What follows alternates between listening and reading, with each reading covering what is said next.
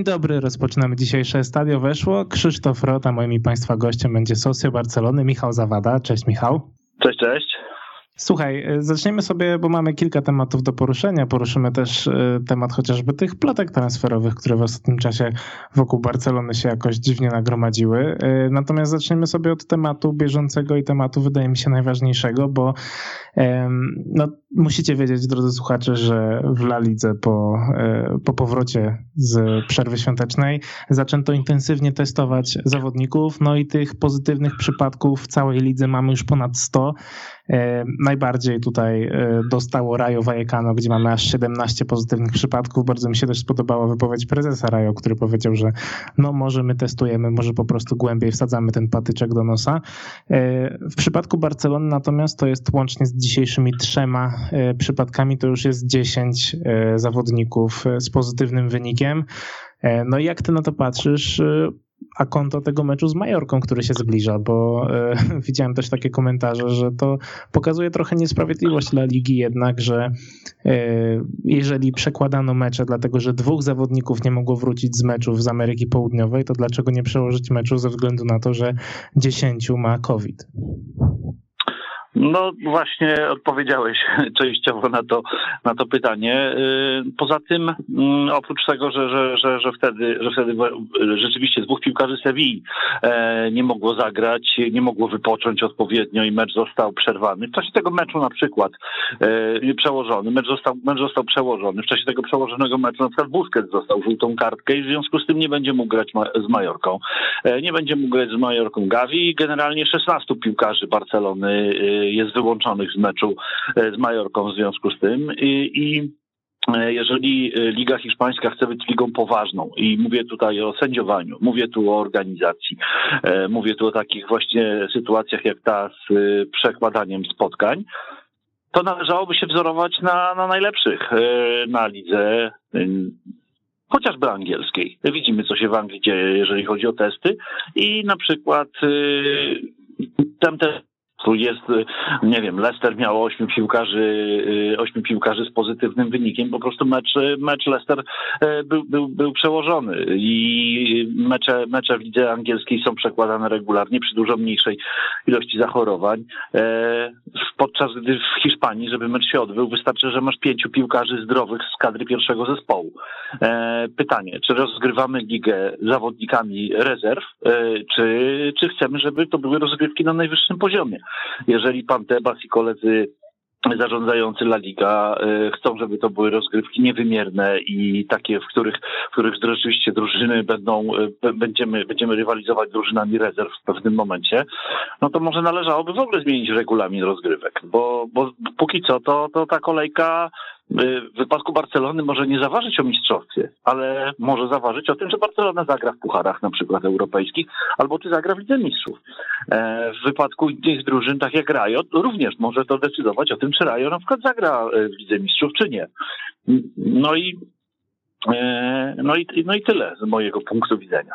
Tak, bo przypomnijmy, że te zasady są takie, że trzeba mieć w ogóle dostępnych 13 piłkarzy na mecz, w tym jeden z nich musi być bramkarzem, a w tej trzynastce musi być pięciu zawodników e, pierwszego zespołu. Tutaj w ogóle też dochodzi taki temat, że jeżeli sobie sumujemy tych dostępnych faktycznie zawodników pierwszego zespołu, no bo mówiliśmy o tym, że jest 10 przypadków koronawirusa, ale oprócz tego mamy kilka kontuzji, tak, Busquets jest zawieszony za kartki, e, więc też nie zagra, więc no to, to pole manewru się zmniejsza, więc może się okazać, że musi na przykład zagrać Yusuf Demir, a w przypadku, w którym on zagra jeszcze jedno spotkanie w lidze, to aktywuje się klauzula wykupu i Barcelona musi za niego Rapidowi zapłacić 10 milionów euro, więc to też jest taka kwota powiedzmy wymuszona de facto być może. Tak, a Jusuf nie jest już nawet traktowany jak zawodnik pierwszego zespołu w tym momencie przez Szawiego, o czym można było przeczytać dziś rano. E, I, e, I co? Będziemy zmuszali teraz sztab trenerski, żeby wbrew sobie wystawiał zawodników, którzy, e, na których nie chce już dalej liczyć, tylko dlatego, że znajdują się oni w kadrze, w kadrze zespołu, bo no są to przepisy, które nie przystają, nie przystają do obecnej sytuacji po prostu zdrowotnej w Europie. E, I jeżeli chcemy, żeby produkt był na wysokim poziomie, no to musimy być elastyczni, umieć reagować do, do, na to, co się, na to, co się dzieje na świecie. No i po prostu te, moim zdaniem te mecze powinny zostać y, przełożone, y, bo, no bo no, nie mówię nawet o tej Barcelonie, bo Barcelona ma akurat drużynę rezerw na wysokim poziomie, tak, Barcelonę B. Y, wchodzą tam do składu zawodnicy tacy jak Abde, który nomen omen Gavi, Niko, ale Gavi i Abde na przykład nie zagrają. No ale oni wchodzą z rezerw i, i Barcelona dużo nie traci. Ale co ma powiedzieć takie Rajo, które ma nie ma drużyny na takim poziomie, na jakim ma e, drużyny rezerw, na jakim ma Barcelona. No co, co oni mają powiedzieć? Mają wystawić juniorów? Będą wystawiali? No bądźmy poważni. Tak, no to oczywiście jest prawda.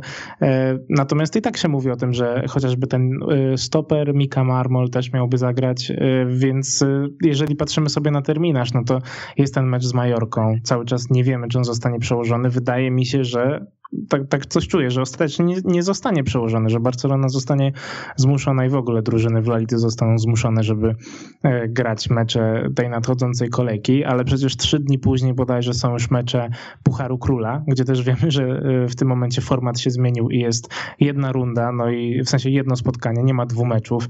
E, jeżeli wygrywasz, no to idziesz dalej, jeżeli przegrywasz, to odpadasz, a kolejne trzy dni później Barcelona mierzy się z Realem Madryt w Superpucharze Hiszpanii Hiszpanii, więc to taki dość intensywny, e, intensywny okres. Jak ty w ogóle do tego podchodzisz? Czy na przykład spodziewałbyś się, że w tych meczach, żeby grać młodzieżą, bo to w sumie nie są istotne trofea, czy, czy istotne spotkania i lepiej, żeby ci, którzy powiedzmy wracają na przykład po urazach, mieli czas, żeby dojść do siebie, tak jak Pedri czy Fati, czy jednak byś coś tam próbował łatać w tej kadrze?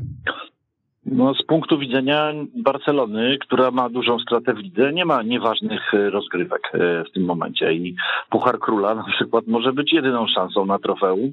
E, mecz z Realem, ja, ja mam akurat takie podejście do tej formuły Superpucharu, że, że ja nie wiem z jakiego powodu Barcelona, znaczy Barcelona wygrała Puchar Króla. Okej, okay, tak. Real Madryt, Real, no ale Real Madryt na przykład w normalnej formule by się tam nie znalazł. Ja ja w ogóle nie rozumiem tej formuły i dla mnie to jest y, kolejne ładowanie, ale w zeszłym roku na przykład Barcelona była tam, moim zdaniem, nie wiem z jakiego powodu się znalazła, bo, no bo um, została tam dokooptowana, tak? W tym roku tam jest do tego superpucharu dokooptowany, y, y, do, ja jestem zwolennikiem tradycyjnej formuły, po prostu. Superpuchar to mecz mistrza ze zdobywcą pucharu i koniec. I nie mnóżmy pytów, jeżeli chodzi o rozgrywki pucharowe, bo niedługo się okaże, że w Superpucharze y, możemy zrobić na przykład 16 drużyn najwyższego poziomu rozgrywkowego. Dlaczego? Jeżeli mogą być cztery, w tym dwie, nie, w tym dwie które nie, na to nie zasłużyły w żaden sposób, to dlaczego, dlaczego nie więcej? Może być osiem? Ja, ja w ogóle tak podchodzę do rozgrywek superpucharów. Tak, więc, y, tak a, a więc... jeszcze będzie więcej kasy z Arabii Saudyjskiej, tak? Tak, tak. No to jest tylko, to jest tylko po to, żeby były pieniądze, tak jak rozmawialiśmy o meczu, e, o meczu e, oddania hołdu e, Diego Maradonie. No, no, no absurd. Tutaj to też jest mnożenie po prostu spotkań tylko po to, żeby sprzedać kolejne prawa do, do, do, do żeby wygenerować kolejny klasyk, no, który w tym momencie Barcelonie jest potrzebny jak kotu dzwonek, a w ogóle mam wrażenie, wrażenie wszystkim, bo nikt na ten klasyk nie czeka, bo to poczekajmy może na ligowy na wiosnę i, i, i wtedy się nim emocjonujmy, a nie teraz. A teraz no to są dwie drużyny o dwóch różnych szybkościach, a do tego w Realu jest dziewięciu bodajże zawodników z COVID-em na dziś, w Barcelonie dziesięciu plus sześciu, e, którzy nie mogą grać. Więc zrobimy mecze rezerw e, o, o to, kto zdobędzie, kto zdobędzie super puchar. E, no absurdalne. E, mecz, mecz w Pucharze Króla akurat dla Barcelony być albo nie być, być może o jedyne trofeum, jakie będą, jakie, jakie zdobędą, bo mecz z Napoli w Lidze Europy wcale nie musi być łatwy i wcale Barcelona nie musi, nie musi z Napoli wygrać. Ale akurat Pucharze Króla na wiosnę przy tej gdzie w tym momencie, tak jak powiedziałeś, decyduje jedno spotkanie. Barcelona pewnie może powalczyć. Puchar jest puchar. Ja, ja, ja Puchar Króla bardzo szanuję generalnie, bo uważam, że e, rozgrywki, w których, żeby je wygrać, musisz pokonać Real Madryt, Valencję, Atletico, Sevillę i Betis, są pucharem pewnie bardziej prestiżowym niż wiele więcej innych pucharów e, europejskich czy E, znaczy w europejskich, w Europie rozgrywek ligowych, tak? Czyli nie wiem, trudniej zdobyć Puchar Króla niż grać o Holandii czy Mistrzostwo Francji. z mojego punktu widzenia. Więc ja generalnie uważam, że, że to są, rozgrywki tradycyjne, najdłużej rozgrywane w Hiszpanii i ja, ja stawiam, ja stawiam ten puchar akurat wysoko, wiem, że wiem, że nie wszyscy tak mają, nie? No ale, ale, ale ja, ja mam, ja, ja podchodzę tradycyjnie do rozgrywek pucharowych i, i e, tak jak do super pucharu, tak, tak do pucharu króla. I uważam, że, że no, no Barcelona będzie tu musiał wystawić skład rzeczywiście mocno eksperymentalny. E, e, nasza czeka nie ma, ma e, półki, no ale mm, nie takie, nie takie który tak, tutaj przegrać można też z tak, ja też bardzo lubię tak swoją drogą ten e, Puchar Króla, bo e, jak byłem mały, to też zawsze mi się kojarzył ten kształt w ogóle trofeum z takim najbardziej typowym pucharem. No a od kiedy Sergio Ramos upuścił pod autobus e, to trofeum, to też mam duży, duży sentyment. Słuchaj, zamknijmy sobie powoli ten temat COVID-u, bo to myślę, że się będzie wyjaśniało w tych nadchodzących dniach. Kolejnym punktem na, na, naszej agendzie jest transfer Ferrana Torresa, który został wczoraj albo przedwczoraj, nie pamiętam już oficjalnie ogłoszony. No i właśnie, y, jest kilka aspektów w tym, w tym transferze. Mi się w ogóle wydaje, że dawno nie widziałem transferu, w którym absolutnie każda strona byłaby naprawdę aż tak zadowolona z tego transferu, bo City po półtora roku sprzedaje zawodnika y, ze stuprocentowym zyskiem, y, zawodnika, który był rezerwowym. Barcelona ściąga gościa, który jest do gry na dziś, ale jest też niezwykle perspektywicznym zawodnikiem. No a sam Ferran też chciał zmienić, zmienić otoczenie, więc jestem ciekaw, jak ty patrzysz na to tak całościowo. Czy to jest tak, że, e, że tutaj Barcelona właśnie ograła Manchester City, czy to raczej City może być zadowolone, czy po prostu jesteś zachwycony tym transferem? E, to jest znaczy ja e, będę zachwycony jak zobaczę jaki jest pomysł na jego granie i w ogóle na granie Barcelony, po dalszych porządkach w szatni, y, których, y, jak widzimy, Barcelona bardzo wymaga. I bardziej mówię o to, tu o transferach z klubu niż o transferach do klubu, bo, bo ten transfer jest, y, jest transferem, że tak jak powiedziałeś, to jest sytuacja win-win i pewnie nie byłoby to możliwe, gdyby nie to, że trenerem, Barcelona, trenerem City jest Pep Guardiola. Bo umówmy się, Guardiola wie, że Ferran potrzebuje grania, bo to jest ważny piłkarz reprezentacji Hiszpanii. To jest piłkarz e, perspektywiczny, kadra e, City.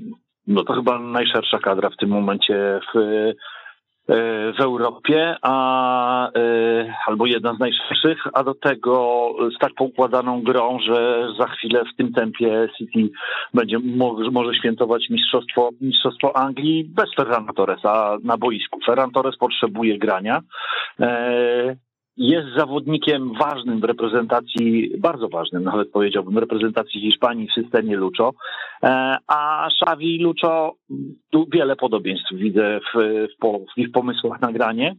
E, i, i wydaje mi się, że to tutaj może być kluczowe i e, w, w tym, no a Barcelona też potrzebuje zawodników z normalną głową, z normalnym podejściem do grania.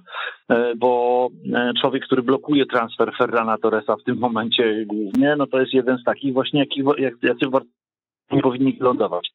E, mówię o tym E, I jest kilku takich dziwnym trafem, akurat to Francuzi. No ale i, i, rzeczywiście lepiej mieć, lepiej mieć chłopaka z Hiszpanii, który wie, czym jest gra w Barcelonie i i czym jest praca z Szawim y, i, jak może na tym zyskać.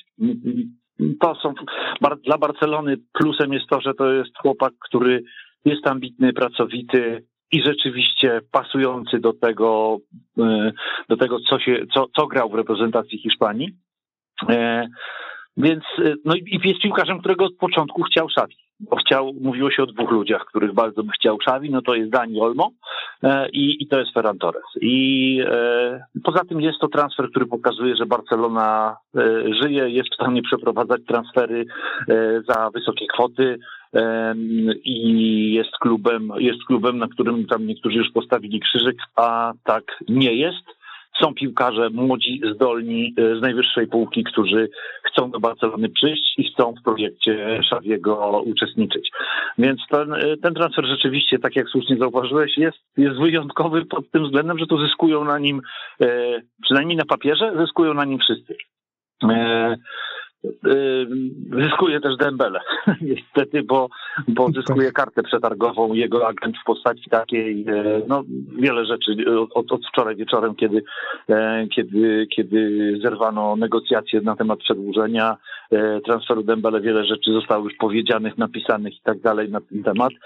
Moim zdaniem tam chronologia jest po prostu zaburzona. Najpierw trzeba było przedłużyć transfer Dembele na jakichkolwiek warunkach, jeżeli chciało się go przedłużać, potem podpisywać e, Ferrana Torresa, e, a nie na odwrót, bo w tej sytuacji rzeczywiście schodzić e, niestety Dembele. Jeżeli macie 55 milionów na przeprowadzenie operacji związanej z Ferranem Torresem, to dlaczego nie macie pieniędzy na przedłużenie kontraktu na lepszych warunkach z moim klientem? E, opowiadacie, że nie macie pieniędzy, a e, spotykacie się z Minorajolą e, w sprawie Halanda i dwóch innych piłkarzy i żaden z nich tani nie jest. I no, to jest, można mieć pewien dysonans tutaj, rzeczywiście patrząc na, na to, co, jakie, jakie co, co mówi się e, z Barcelony na temat tych pieniędzy, a później, a później patrząc na, na, na to, jakie kroki Barcelona wykonuje. Tym niemniej e, żądania Dembele i jego agenta są absurdalne i tak jak mówię, no, to jest człowiek, który nigdy nie powinien w Barcelonie się znaleźć i no i, i paradoksalnie teraz to, to on blokuje możliwość zarejestrowania Ferrana Torresa w Barcelonie. Właśnie, bo jeszcze dwa tematy mam do ciebie odnośnie transferu Ferlana o Dembele sobie też za chwilę słówko powiemy. E, po pierwsze, czy właśnie na, na, płaszczyźnie finansowej, czy to nie jest trochę tak, że, że te finansowe cuda to robią właśnie rewerter z e, Alemanim, a Laporta jest trochę takim gościem, który to e, przyklepuje, bo Właśnie, bo wydaje mi się, że był bardzo krytykowany Laporta za złe decyzje, natomiast za te pozytywne to on też dostaje, e, dostaje w dużej mierze, powiedzmy, przypisuje mu się zasługi. Natomiast faktycznie wydaje mi się, że tam raczej to ta dwójka, właśnie Rewerter i e, Alemanii ogarniają te różne rzeczy. Dodatkowo Wiemy, że taka, taka też płynęła informacja z hiszpańskich mediów, że Barcelonę na transfery to jak najbardziej stać. Barcelona jest w stanie wydać, szczególnie jeżeli ta płatność będzie rozłożona w ratach, tak jak to miejsce, e, tak jak to ma miejsce z płatnością za Ferrana Torresa. Natomiast problem może być z zarejestrowaniem tego zawodnika, więc to pierwsze pytanie do ciebie odnośnie właśnie tego aspektu finansowego. Na drugie, e, czy to nie jest też trochę tak, że w Barcelonie buduje się trochę taki e, Luis Enrique wersja 2 może, bo Luis Enrique ma pewne schematy, które są wypracowane na poziomie reprezentacji Hiszpanii. Natomiast w Barcelonie w tym momencie będzie grało siedmiu piłkarzy z reprezentacji Hiszpanii. Czy nie uważasz, że to jest po prostu też dodatkowa korzyść, że tutaj będzie bardzo mocna współpraca na linii Barcelony z reprezentacją i na linii Xaviego z Luisem Enrique? E, no bo nie ukrywajmy, no pewne schematy zawsze piłkarze będą mieli, szczególnie jeżeli grają razem właśnie w takich dwóch e, dość istotnych zespołach. Czy to nie jest taka też dodatkowa korzyść, jaka płynie z tego transferu Ferrana? To może od tego drugiego pytania zaczniemy. E, przypomnijmy sobie Mistrzostwa Świata w 2010 roku w RPA e, i w jakiś, czy późniejsze Mistrzostwa Europy e, i kto i jak je wygrywał. E, oczywiście byli tam piłkarze w kadrze innych klubów, ale, ale to Barcelona e, na boisku wygrywała e, mistrzostwo, mistrzostwo, mistrzostwo Europy w znacznej mierze. No, dość powiedzieć, że chyba wszystkie gole, jakie padły w 2010 roku e, na Mistrzostwach Świata, były autorstwa piłkarzy Barcelony i 90% asyst do tego to były asysty piłkarzy Barcelony. A w 2010 roku no nie było klubu, który lepiej wygrał w piłkę na świecie niż Barcelona i to była sytuacja, na której korzystała i reprezentacja Hiszpanii i Barcelona. E, wiadomo, że to nie jest ten sam e, rozmiar kapelusza, jeżeli chodzi o, o tą reprezentację Hiszpanii i o tą Barcelonę. Natomiast rzeczywiście e, obie te drużyny mogą na na tym korzystać, na tym, że, że jest i to przez lata, bo jeżeli Barcelona przedłuży kontrakty e, piłkarzy takich jak, jak Gavi, Niko, Raucha akurat nie będzie, bo o tym też się teraz mówi, e, o, o, tych, o, od dzisiaj, o, o tym procesie przedłużenia tych trzech kontraktów, e, to E, no to, to będzie miała na lata, tam jeszcze jest Ansu Fati przecież, no także tam jest tych piłkarzy młodych e, w kadrze Barcelony, którzy będą grali w reprezentacji Hiszpanii, będzie, będzie naprawdę wielu. E, I to, no i a Luis Enrique też pokazuje, że na przykład przy powołaniu Gawiego, które było mocno krytykowane przez kibiców wielu drużyn, że dlaczego Gawi, a nie, a, nie, a nie inni bardziej doświadczeni, lepsi piłkarze na tą pozycję, co on w nim widzi, no okazuje się, że, że Luis Enrique ma całkiem zło. E, i widział w Gawim e, więcej i szybciej niż, niż, wielu, niż wielu innych, więc e, ale poza tym, tak jak powiedziałem wcześniej, no jest tu wiele podobieństw w sposobie, w sposobie grania, intensywności grania e, przede wszystkim e, takiej pożądanej przez, przez Szawiego, tego do czego Szawi dąży. W ogóle ja mam tak, tak patrzę na to, jakby, jak, jak momentami Barcelona Szawiego gra, wtedy kiedy gra dobrze, wtedy kiedy już coś tam się zazębia, to ta Barcelona Xaviego bardziej przypomina Barcelonę Luisa Enrique yy, niż, niż Barcelonę, nie wiem, Guardioli, czy, yy, czy, czy Tito Villanowy, czy, czy, czy tych yy, piłkarzy związanych stricte z La, z La Masią od, od zawsze. Więc to rzeczywiście, to rzeczywiście słuszne, dobre, dobre pytanie, bo, bo, no bo tak jest, tak, tak, tak myślę. No a rzeczywiście też wracając do pytania pierwszego, Laporta rzeczywiście firmuje te wszystkie trochę, ja też trochę się posługuję takimi skrótami, że mówiąc, że, że jeżeli coś się dzieje źle, to Laporta, dobrze to Laporta, a no wiemy, że znaczy kibice Barcelony mocno tego Alemanego doceniają. Wiedzą, że wiedzą, że jest to jeden z naj, jeżeli nie najważniejszy człowiek w, w sztabie Laporty. No ale, ale przypomnę, że przy pierwszej kadencji Laporty tak naprawdę to on też to firmował, też, też był najważniejszy, ale, ale tak naprawdę ci ludzie z drugiego, trzeciego szeregu, to oni robili tą robotę, dzięki której w Barcelonie wylądował Ronaldinho, Deco, e, Rafa Marquez, Ludovic Juli, e, dlaczego te finanse były poskładane, dlaczego marketing wygląda tak, jak wyglądał i tak dalej, i tak dalej. No to był projekt oparty przede wszystkim na, na, na ludziach pracujących z Laportą.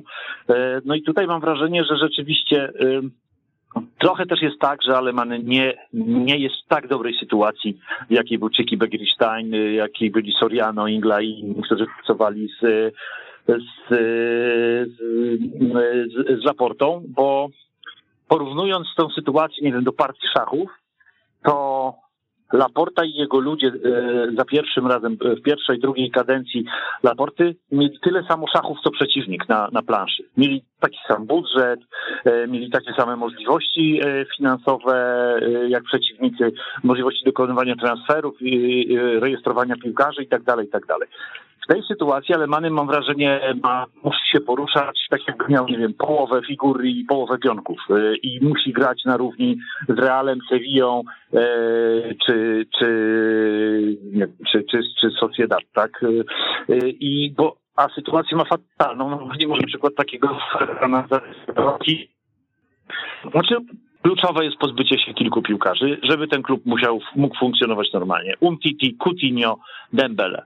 E, to tak na dzień dobry. Ich zarobki, ich pensje, to, że siedzą na ławce, generują niesamowite koszty dla, dla, dla klubu. E, nie można, nie można przez to normalnie funkcjonować ani sportowo, bo zajmują miejsca w kadrze pierwszego zespołu, ani, e, ani finansowo, bo, bo zabierają masę, masę pieniędzy z budżetu. Więc tutaj, tutaj no, czekam aż Alemany będzie miał pełną wolność w, w funkcjonowaniu. I też, też uważam, że niektóre rzeczy y, są robione przez zarząd Barcelony, Laporte, Alemanego, Revertera za późno.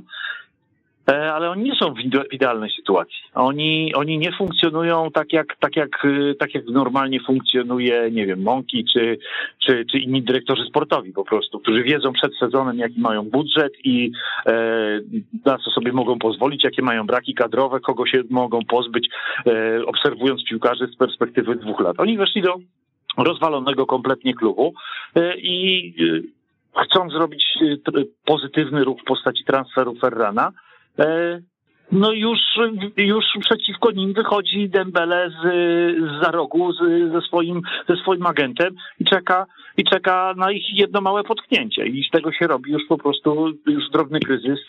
Także nic nie może tu być zrobione od początku do końca, tak jak, tak jak Pan Bóg przykazał, tylko, tylko e, cały czas coś, e, coś, coś, coś złego gdzieś tam, jakieś trupy z szafy wypadają. No i tak niestety przez chwilę będzie, więc tak jak mówiłem od początku, no dwa trzy okna transferowe, żeby zrobić porządek, żeby ustabilizować sytuację ekonomiczną, finansową, e, wyczyścić kadrę, będziemy niestety potrzebować.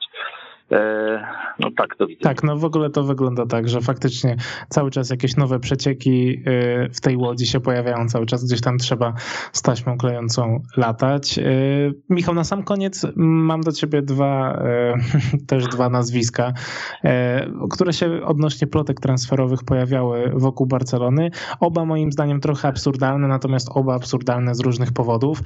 Pierwsze to jest nazwisko Matisa Delichta, który, no nie wiem, wiem, jako, jakoś tak y, pojawia się to w kontekście tego, że Barcelonę mogłoby być stać na ten transfer pod kątem finansowym. E, pytanie, czy on by chciał przejść, czy Juventus by go puścił, e, jak to wszystko by można było zorganizować. A drugie nazwisko, e, Drugie nazwisko, które tym razem jest absurdalne, moim zdaniem, dlatego, że po prostu jest to słaby piłkarz i piłkarz nie na Barcelonę, czyli Alvaro Morata, który w ogóle ma być specjalnym życzeniem Szawiego y, do sprowadzenia jako wzmocnienie ataku, jako taka typowa dziewiątka. Y, no nie wiem, no, moim zdaniem Barcelona jednego nie potrzebuje, a na drugiego Barcelony nie do końca stać, nie do końca jest to dobra operacja na dziś. Y, no ale nie wiem, jak ty patrzysz na oba te, ob, obie te plotki, bo faktycznie w tych ostatnich dniach mam wrażenie, że ten temat jest zgrzany dość intensywnie. To może od Moraty. Nie jestem wielkim fanem Moraty. E, natomiast, e, natomiast mam takie wrażenie, że jeżeli będzie to transfer przeprowadzony na takich zasadach, na jakich e, się o tym czyta w tym momencie, że jest to wypożyczenie do końca sezonu z opcją wykupu, no to być może jest to jedyna szansa, żeby mieć na wiosnę, na rundę wiosenną po prostu dziewiątkę, która umie się poruszać jak dziewiątka i czasami wykończy akcję jak dziewiątka, wiąże środkowych obrońców i pozwala grać y, szeroko y, tym, tym, tym bocznym skrzydłowym y, i, i, i pozwala grać w obwodzie pola karnego pozostałym piłkarzom, pomocnikom i tak dalej.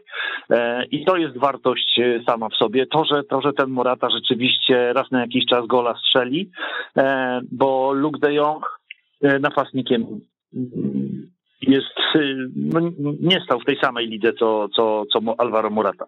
E, Tylko, że mam, wiesz co, moim zdaniem to jest tak, że porównujesz Luka de Jonga w trzeciej lidze i Alvaro Morata w w drugiej lidze, że to jest pewien skok poziomem, ale wcale nie duży. A jedyne, co ci zapewnia Alvaro Morata, to to, że na prezentacji powie, że od zawsze był za Barceloną. No tak, tak, i herb jeszcze może, może będzie całował, nie wiadomo. E, nie, no ale, ale wiesz, Alvaro Morata, Alvaro Morata też e, u Luisa Enrique był zawodnikiem ważnym e, i, i to jest kolejny element układanki e, i, i mam wrażenie, że to jest taki transfer właśnie do czerwca. E, do czerwca e, i zobaczymy, co będzie dalej. Czy będziemy mieli pieniądze e, i możliwość zarejestrowania jakiejś e, porządnej dziewiątki, która naprawdę, e, naprawdę coś da, czy nie i może na dobrych warunkach damy radę, damy radę z tym Muratą jeszcze się tam trochę pobujać. Ja pod tym względem ten transfer, ja, ja tak rozumiem ten transfer. Tak myślę, że, że, że tak go postrzega E, tak go postrzega Szawi e, i tak, i tak jestem w stanie, tak jestem w stanie go zrozumieć. E, a jeżeli chodzi o transfer Delista, to, no to to jest transfer pod tytułem rozgrywka z Minorajolą, czyli jedno z tych trzech nazwisk, na które, na które Barcelony normalnie by nie było stać. Mm, I no jest piłkarz generalnie, do którego e, kibice Barcelony wzdychają od, e, od bardzo dawna. E, I to jest piłkarz, który moim zdaniem do zamiast do Juventusu dużo lepiej by zrobił dla rozwoju swojej kariery, gdyby, gdyby wylądował w Barcelonie. Piłkarz, który no Barcelona musi linię obrony odmładzać i wzmacniać. To jest piłkarz, który no rzeczywiście, no ale kwoty są, nie wiem, nie wiem jaki, e, jak będą wyglądały te spotkania Mino Rajoli, który jest kluczem do tego transferu. Nie, no, no tutaj e, czego byśmy nie wymyślili, to i tak się skończy na tym, e, co przy stole ustalą Laporta, Alemany i, i Rajola. I rzeczywiście, no ja jestem jego fanem. Generalnie uważam, że zmarnował masę czasu w Juventusie i uważam, że dużo lepiej by zrobił, jakby przyszedł do Barcelony od razu. E, I, był, i, i e, mówiło się kiedyś nawet o takim pakiecie, e, czyli, e, czyli Frankie de Jong i Matias de Ligt. E, I wszyscy na to liczyli, że przyjdą obaj, przyszedł jeden z nich. No, zobaczymy, jak to się rozwinie. No, fajnie by było, no ale no ale tak jak mówisz, no, i, tak jak, jak, jak wszyscy wiemy, no, Barcelona nie ma takich pieniędzy, żeby zapłacić 75 tysięcy, 75 milionów za, za, za piłkarza w tym momencie. Tak, to, to prawda. Trzeba czekać w kontekście, w kontekście Barcelony. Myślę, że te najbliższe tygodnie też tam sporo będą wyjaśniały, no bo cały czas gdzieś tam na tapecie jest e, temat kontraktu Usmana Dembele. Michał, ja Ci za dzisiaj serdecznie dziękuję. Był z nami Michał Zawada, Socio Barcelony. Dzięki serdeczne. Dzięki piękne. Ja zapraszam na krótką przerwę i za chwilę wracamy na antenę. Słuchasz Weszło FM. I wracamy na antenę Weszło FM i jest już z nami Maciej Leszczyński, portal realmadryt.pl. Cześć Maćku. Dzień dobry, cześć. Słuchaj, y, rozmawialiśmy sobie o covid w Barcelonie, porozmawiamy sobie też o covid w Realu Madryt. Cztery nowe przypadki, plus to, co może się dzisiaj jeszcze, e, jeszcze pojawić. E, chyba takim najbardziej bolesnym jest mimo wszystko nieobecność Thibaut Courtois, oprócz tego też Vinicius, e, Kamavinga oraz Fede Valverde.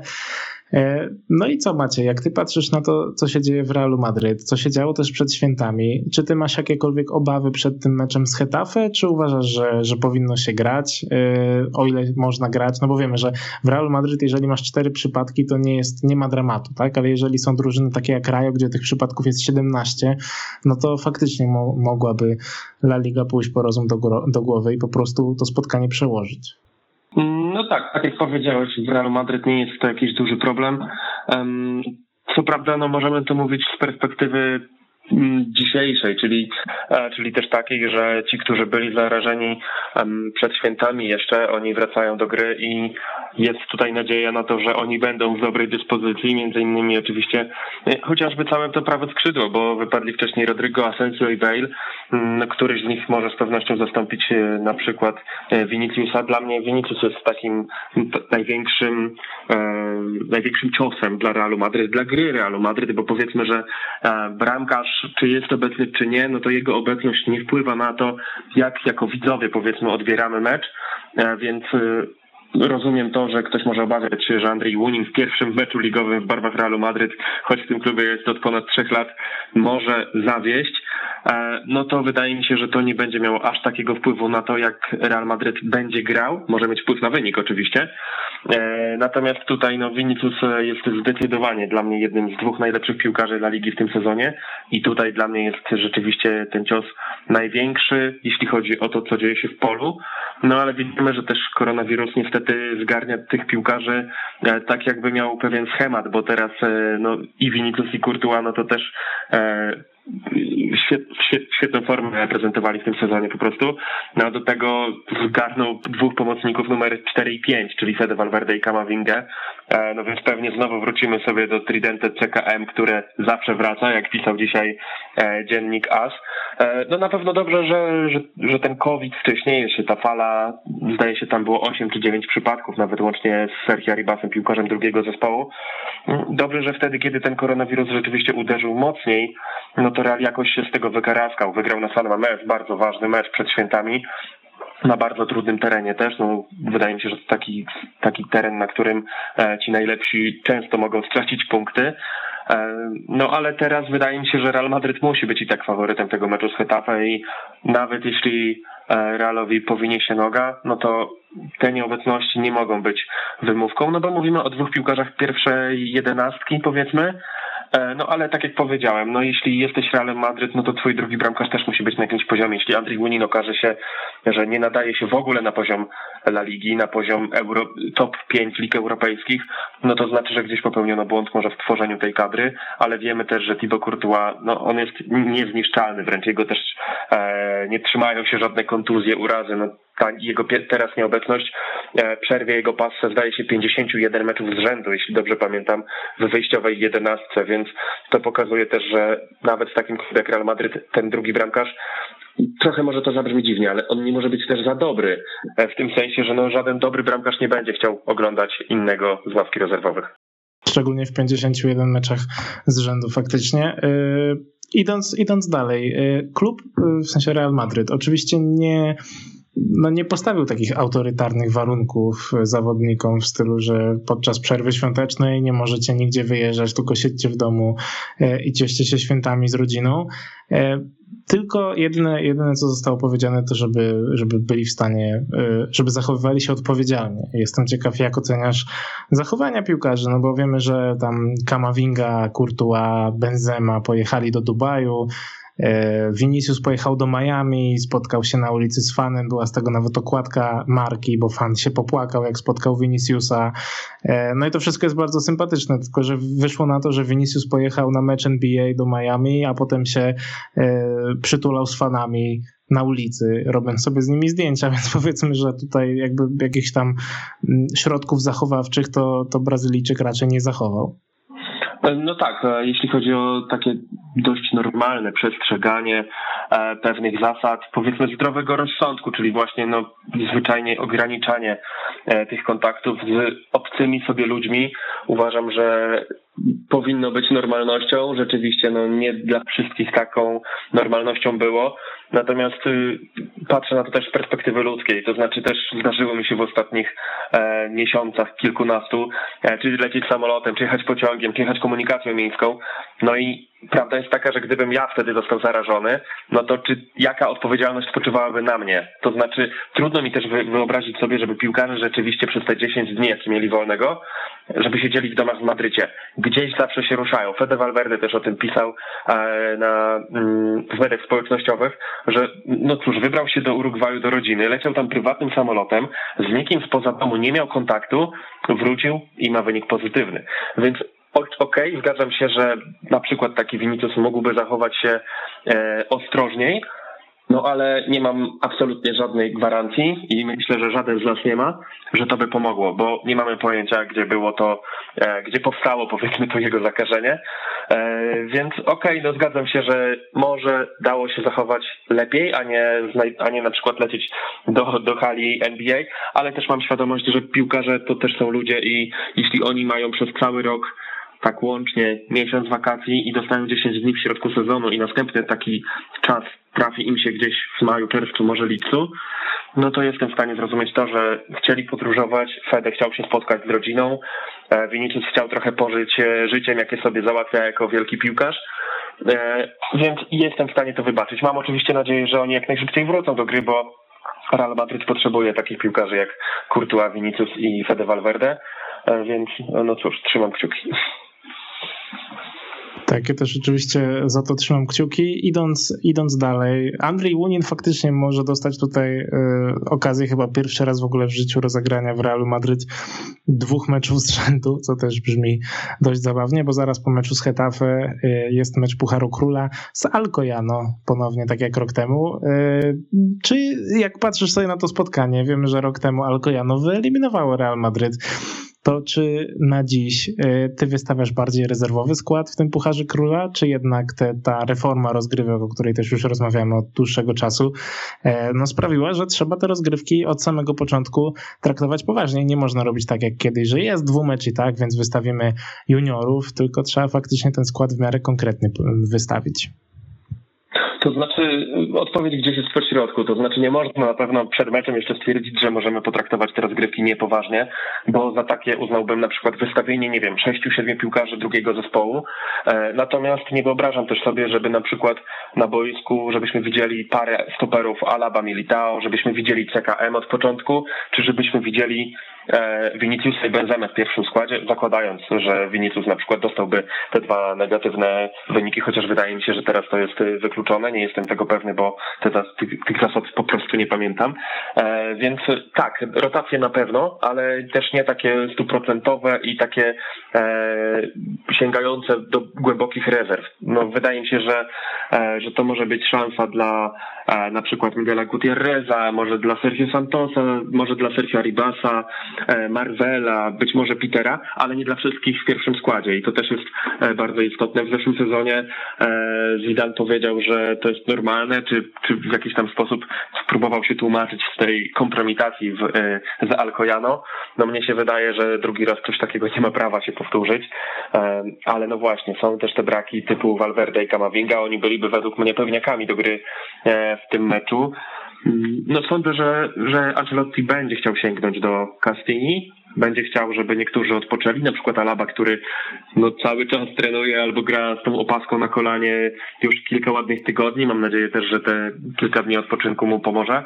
No ale no, sądzę, że to jest szansa też dla takiego gracza jak Jowić, e, dla, dla Nacho, może dla Vallejo ale no spokojnie z tymi, z tymi rotacjami, bo nawet jeśli wystawiasz drugą drużynę, no to twoim obowiązkiem jest wygrać z trzecioligową drużyną, e, no a tego obowiązku Real Madrid w zeszłym roku nie spełnił. Tak, to też, to też prawda, było to, no to był chyba taki najgorszy moment za Zidana w ogóle, taki, gdzie faktycznie się myślało o, o jego zwolnieniu, tak mi się kojarzy to Alcoyano. Idąc dalej, w Barcelonie mamy y, strasznie dużo informacji różnych o, o transferach, potwierdzono transfer Ferrana Torresa, gdzieś tam się zaczęło mówić o Moracie, o Delichcie, y, więc naprawdę jest dużo takiego y, harmideru, jeśli chodzi o, e, o po prostu o transfery. Natomiast w Realu Madryt e, cały czas jest tylko Mbappé. Natomiast w ostatnim czasie zaczęło się też rozmawiać o Rudigerze, któremu również wygasa kontrakt, więc to by były takie dwa wzmocnienia. Wydaje mi się, że, że sprawa Kyliana Mbappé już jest to mówione na tyle różnych sposobów, że nie mamy co dodać. Po prostu trzeba czekać, kiedy zostanie wydany oficjalny komunikat. Wydaje mi się, że jednak e, jego następnym klubem będzie Real Madryt. Natomiast e, jestem ciekaw, jak oceniasz Rudigera, bo okazuje się, że on nie do końca by chciał, e, nie do końca jest chętny przedłużyć kontrakt z Chelsea. E, gdzieś tam cały czas w orbicie pojawia się Bayern czy PSG, natomiast e, podobno na pole position ma być właśnie Real Madryt. Jestem ciekaw, jak w ogóle oceniasz chęć sprowadzenia takiego zawodnika, no bo e, duet stoperów Militao-Alaba wydaje się duetem dość pewnym, takim duetem, gdzie naprawdę nie widzę tutaj zawodnika, który przychodzi do klubu i z miejsca któregoś z nich wyrzuca ze składu, z miejsca ma pierwszą jedenastkę. Na Rudiger nie dość, że przyjdzie i będzie zarabiał swoje, no bo wiemy zawsze tak jest z tymi zawodnikami e, z kartą zawodniczą w ręku, no to dodatkowo pewnie jakieś tam oczekiwania dotyczące minut swoje ma. Jestem ciekaw, jak patrzysz w ogóle na sprawę właśnie Antonio Rudigera. E, tak jak mówię, ja nie jestem przekonany co do tego, czy Real Madryt w ogóle potrzebuje takiego zawodnika, szczególnie zarabiającego tam 10 czy 12 milionów euro netto. No spokojnie z tymi milionami, bo tutaj też różnie podają te media brytyjskie. Oni tak naprawdę nie rozróżniają netta brutto. W Hiszpanii jest to kluczowe dla każdego zawodnika, bo te podatki sięgają niemal 50%, więc to jest po pierwsze e, kluczowa rzecz w ogóle w rozważaniu tego transferu. Druga rzecz dla mnie, kiedy masz piłkarza wartego, nie wiem, tak strzelam, 50 milionów euro i takiemu piłkarzowi kończy się kontrakt, no to natu, w natura, naturalną koleją rzeczy jest to, że taki klub jak Real Madryt bez względu na stan kadry swojej interesuje się takim graczem. Na razie e, mówimy wyłącznie o zainteresowaniu, bo też e, jakieś wiarygodne źródła raczej nie mówią o pełnym porozumieniu między stronami, czy, czy też o tym, że Rudiger już definitywnie e, z Chelsea tego kontraktu nie przedłuży. Mnie się wydaje, że to jeszcze nie jest zakończona saga, te decyzje nie zostały jeszcze podjęte. E, no Rudiger może być takim po, dość podobnym transferem do Dawida Alaby, do Davida Alaby, przepraszam. To znaczy, no, piłkarz e, doświadczony, może nie aż tak jak Alaba w momencie transferu, ale piłkarz doświadczony, który powiedzmy już się zdążył rozwinąć w swoim obecnym e, klubie, kończy mu się kontrakt, jest do wzięcia nie za darmo, ale z wolnego transferu, bo oczywiście są te prowizje dla agentów, dla samego zawodnika i tak dalej. Ale sądzę, że to byłoby bardzo dobre wzmocnienie kadry Realu Madryt, ale mam też takie obawy, gdzie on mógłby grać na dłuższą metę. To znaczy oczywiście, jeśli wypadnie Mendy, no to Alaba idzie na lewo, Rudiger wskakuje w jego miejsce jako e, lewy stoper, jest opcja z piątką obrońców i trzema stoperami, wtedy e, w naturalny sposób on może wejść do środka, no ale wtedy trzeba zabrać komuś miejsce z przodu, a to tam też będzie problem, jeśli przyjdzie Kylian Mbappé, e, więc tych pytań jest rzeczywiście sporo i tych wątpliwości. No ja gdybym miał sobie robić drużynę w czy w Football Managerze, czy w FIFA, no to tego Rudigera na pewno bym wziął i później bym się martwił, e, więc wydaje mi się, że, że tam Florentino Perez i José Sanchez mogą myśleć dość podobnie. Skoro jest taki chłopak do wzięcia, no to go weźmy, a później będziemy się zastanawiać. Nie do końca wierzę w przesuwanie Alaby do środka pola, czy Militao na prawą obronę, bo też takie opinie już e, zdarzyło mi się nawet dzisiaj przeczytać. E, w to kompletnie nie wierzę, ale myślę, że takich trzech stoperów na bardzo dobrym poziomie e, da się z tym żyć. To znaczy pamiętajmy, że my też przetrwaliśmy jako kibice Realu Madryt, przetrwaliśmy e, kilka sezonów e, z, z tercetem Ramos, Varan, Pepe i to, był, i to była rzeczywiście świetna obrona i rzeczywiście było tak, że kiedy jeden miał uraz czy pauzował za kartki, wskakiwał ten, ten trzeci. Różnie było z tym Varanem i Pepe oczywiście, e, oni trochę się tam zamieniali tym miejscem pewnym w jedenastce. No ale dało się to oglądać, wyglądało to bardzo dobrze. Była ta głębia e, składu. Trochę współczuję w tej sytuacji Nacho, bo on jest zawsze tym rezerwowym. E, ostatnio był już pierwszym do wejścia, pod, pod koniec naszego sezonu był piłkarzem wyjściowego składu i tak naprawdę nawet gdy Ramos był zdrowy, to i tak mam wrażenie, że trener wolał wystawiać e, Nacho, który przynajmniej gwarantował to, że zagra 90 minut, a nie zejdzie w przerwie z kontuzją. E, więc jego jest mi trochę szkoda, no ale właśnie, być może to jest coś, czym Real będzie martwił się później, a może jest coś, o czym nie wiemy, na przykład na to stwierdził, że w wieku 32 lat, bo tyle będzie miał, z tego co pamiętam, w styczniu lub lutym. Może stwierdził, że to już czas, żeby na przykład odejść do Serie A, ostatni dobry kontrakt, popracować, a może z Jose w Romie e, i, i tam zakończyć karierę. Jest mi, jest dość łatwo e, mogę sobie to wyobrazić, więc zastanawiam się, czy to też nie jest, e, czy, czy tak nie jest ten powód zainteresowania. No uważam, że e, jeśli Jesus Vallejo miałby być trzecim stoperem Realu Madryt, to w trybie pilnym Real powinien szukać stopera. Tak, to, to też prawda, że, że mimo wszystko tu dużo tutaj zależy od Nacho. Nacho, który przedłużył kontrakt, też gdzieś tam pewnie miał w głowie, e, no, że będzie jednak drugim albo trzecim wyborem na pozycję stopera. W tym momencie przyjście Rudigera by go znowu zepchnęło na pozycję czwartego stopera. Umówmy się, wiele jest klubów w Europie, dla których Nacho byłby najlepszym środkowym obrońcą, więc też trzymanie go jako czwartego stopera wydaje mi się trochę nieadekwatne do jego umiejętności, no ale to pewnie zależy od tego, czego życzyłby sobie, e, czego życzyłby sobie sam Nacho. E, jeszcze na koniec, Maciej, e, zapytałbym Cię o taką, taką rzecz. Podobno, e, przynajmniej tak można było wywnioskować z hiszpańskich mediów, z El Chiringi to dokładnie, że Carlo Ancelotti jest zaskoczony taką przemianą w nastawieniu Edena Hazarda. Mi się też wydaje, że te dwa mecze, którymi Real Madryt zamykał rok, czyli, czyli mecz z Cadiz, a potem mecz z Atletikiem, to były takie spotkania, w których faktycznie widzieliśmy trochę innego Edena Hazarda niż yy, przez całą jego poprzednią karierę w Realu Madryt, bo Eden Hazard zawsze był takim człowiekiem, który jak grał, to więcej stroił groźnych min niż faktycznie y, prezentował jakieś jakości na boisku. Y, a w tych dwóch spotkaniach faktycznie było widać, że on nie dość, że, że chce, że walczy, to jeszcze, że jest taki zawzięty, że nie poddaje się po pierwszym kontakcie, że nawet jak go coś tam boli, to, to wstaje szybko i, i gra dalej. Y, ja jestem właśnie bardzo pozytywnie też zbudowany, dlatego też nie martwi mnie aż tak absencja Viniciusa, bo mam wrażenie, że Eden Hazard będzie miał po prostu szansę, żeby, żeby się pokazać na swojej pozycji. E, natomiast jestem ciekaw, czy jakie jest twoje w ogóle nastawienie do Edena Hazarda? Czy e, liczysz na niego w tej drugiej połowie, połowie sezonu, bo przecież też już się pojawiały informacje, że on zimą może odejść. E, czy też gdzieś tam jesteś cały czas trochę do niego uprzedzony, znaczy uprzedzony. Nie wiem, czy po prawie trzech latach można mówić, że ktoś jest uprzedzony, no po prostu negatywnie nastawiony po tym, co prezentował dotychczas w Realu Madryt. No przez dwa i pół roku Eden Hazard swoją poprzeczkę dla, wobec kibiców Realu Madryt ustawił mniej więcej na wysokości 5 centymetrów, więc wystarczy, że jeśli kiedy on się o nią nie potknie, no to my już w jakiś sposób jesteśmy zadowoleni i tak bym podsumował te dwa występy. To znaczy, okej, okay, on rzeczywiście sobie z tą poprzeczką poradził, Jego występy wyglądały nieźle, grał też bliżej prawej strony, która powiedzmy nie jest jego nominalną pozycją, bo chociaż też schodził do środka, starał się współpracować z Benzemą, to akurat zawsze wyglądało u niego lepiej niż współpraca Viniciusa z Benzemą poza tym obecnym sezonem, bo to wygląda akurat już świetnie. Mm, no ale ja nie jestem do końca jakoś przekonany do tego, że, że z Azarda wyciśniemy więcej, że Carlo Ancelotti wyciśnie z niego jakoś dużo więcej. To znaczy, no pamiętajmy, że on w tym sezonie tak naprawdę jeszcze w żaden sposób nie pomógł drużynie e, w taki liczbowy sposób. To znaczy, no nie ma tam goli asyst. E, okej, okay, są udane driblingi, są faule na nim, po których e, są stałe fragmenty gry. Rzeczywiście jest kilka groźnych min i szans na dośrodkowania po tych stałych fragmentach gry. No ale nadal ja od takiego piłkarza oczekuję konkretów. To znaczy, jeśli on zagra taki mecz y, typu dwa gole, asysta, dwie asysty, gol, świetny mecz i 3-0, 2-0, kiedy on jest rzeczywiście takim MVP meczu, no to okej, okay, to takiego Azarda uważam Real Madryt kupował. Kogoś takiego, kto kilka razy w sezonie zagra takie spotkanie. No to na razie nawet te dwa mecze, po których teoretycznie możemy być z niego zadowoleni, no żaden z tych meczów nie był takim meczem.